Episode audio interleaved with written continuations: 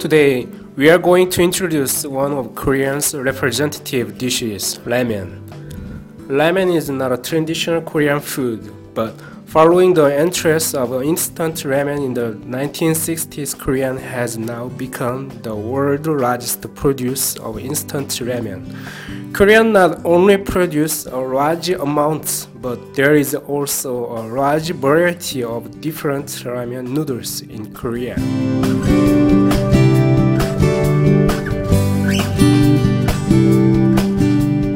For hundreds of years, Korean has held the number one spot. When it comes to ramen consumption, the average Korean person is said to consume around 70 packs of ramen a year.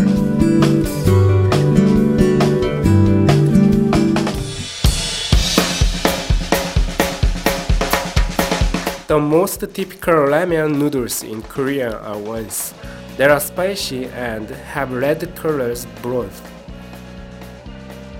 There are many different types of ramen like meat broth ramen and seafood ramen, but dried red pepper powder is commonly the main ingredient associated with Korean ramen. A lot of Korean people also enjoy ramen the next morning after drinking a lot.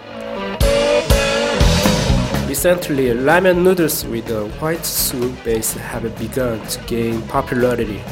Ramen noodles with white soup base usually have a more clean and light flavor. However, there is still dried red pepper powder in a lot of ramen noodles with white soup broth. So please be careful. There are a lot of different types of instant ramen.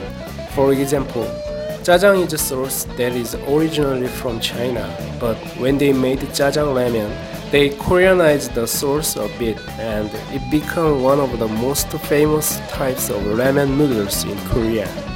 Jajang ramen is different from other ramen noodles because you have to get rid of the broth before you eat it. Last but not least, there is bibimbap. This ramen is particularly popular in the summertime. It's very spicy yet sweet.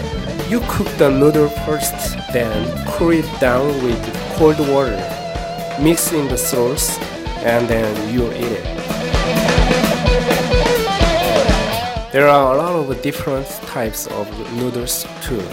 Naengmyeon, which come with cold sauce, and udon ramen, which is similar to Japanese udon. There is also spaghetti ramen, which tastes like Italian spaghetti, and so on. Try testing the various types of noodles of the world with Korean ramen.